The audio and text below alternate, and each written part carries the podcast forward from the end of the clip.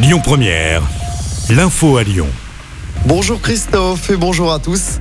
À la une à Lyon, ce drame, le corps sans vie d'une jeune femme de 18 ans a été retrouvé hier après-midi dans un squat du 7e arrondissement.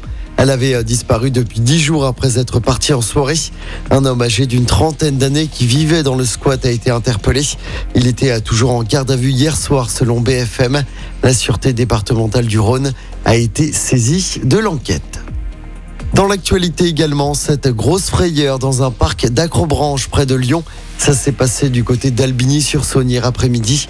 Une femme et ses trois enfants ont été blessés après la chute d'une branche. L'une des jeunes victimes a dû être hospitalisée à Lyon après avoir été touchée à la tête. Son pronostic vital n'est toutefois pas engagé. Le parc restera fermé jusqu'à nouvel ordre.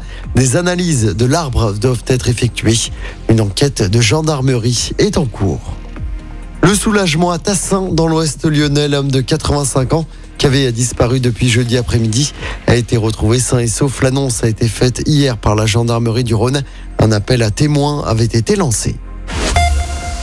Le dernier coup de collier et le dernier coup de stress pour les candidats au bac avec le coup d'envoi aujourd'hui de la dernière épreuve, le grand oral programmé jusqu'au 30 juin. Une épreuve notée avec un coefficient 10 en filière générale et 14 en filière technologique. Les résultats du bac, pour rappel, seront dévoilés le 4 juillet. Les rattrapages sont prévus entre le 5 et le 7 juillet. Et puis, euh, clap de fin de la septième édition du Lyon Street Food Festival. Après quatre jours de festivités, le festival culinaire s'est terminé hier soir aux anciennes usines Fagor dans le 7e, avec notamment un concert de Philippe Etchebest. La prochaine édition du festival se déroulera l'année prochaine dans l'ancien technicentre SNCF à la Mulatière. On passe au sport en football. Un dernier rendez-vous pour les Bleus avant les vacances. L'équipe de France reçoit la Grèce dans les qualifications à l'Euro 2024 au Stade de France. Coup d'envoi à 20h45.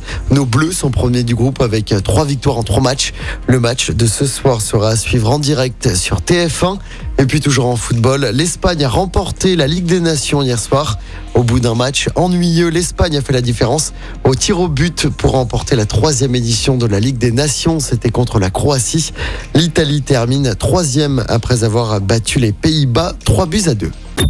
Écoutez votre radio Lyon Première en direct sur l'application Lyon Première, lyonpremière.fr et bien sûr à Lyon sur 90.2 FM et en DAB+.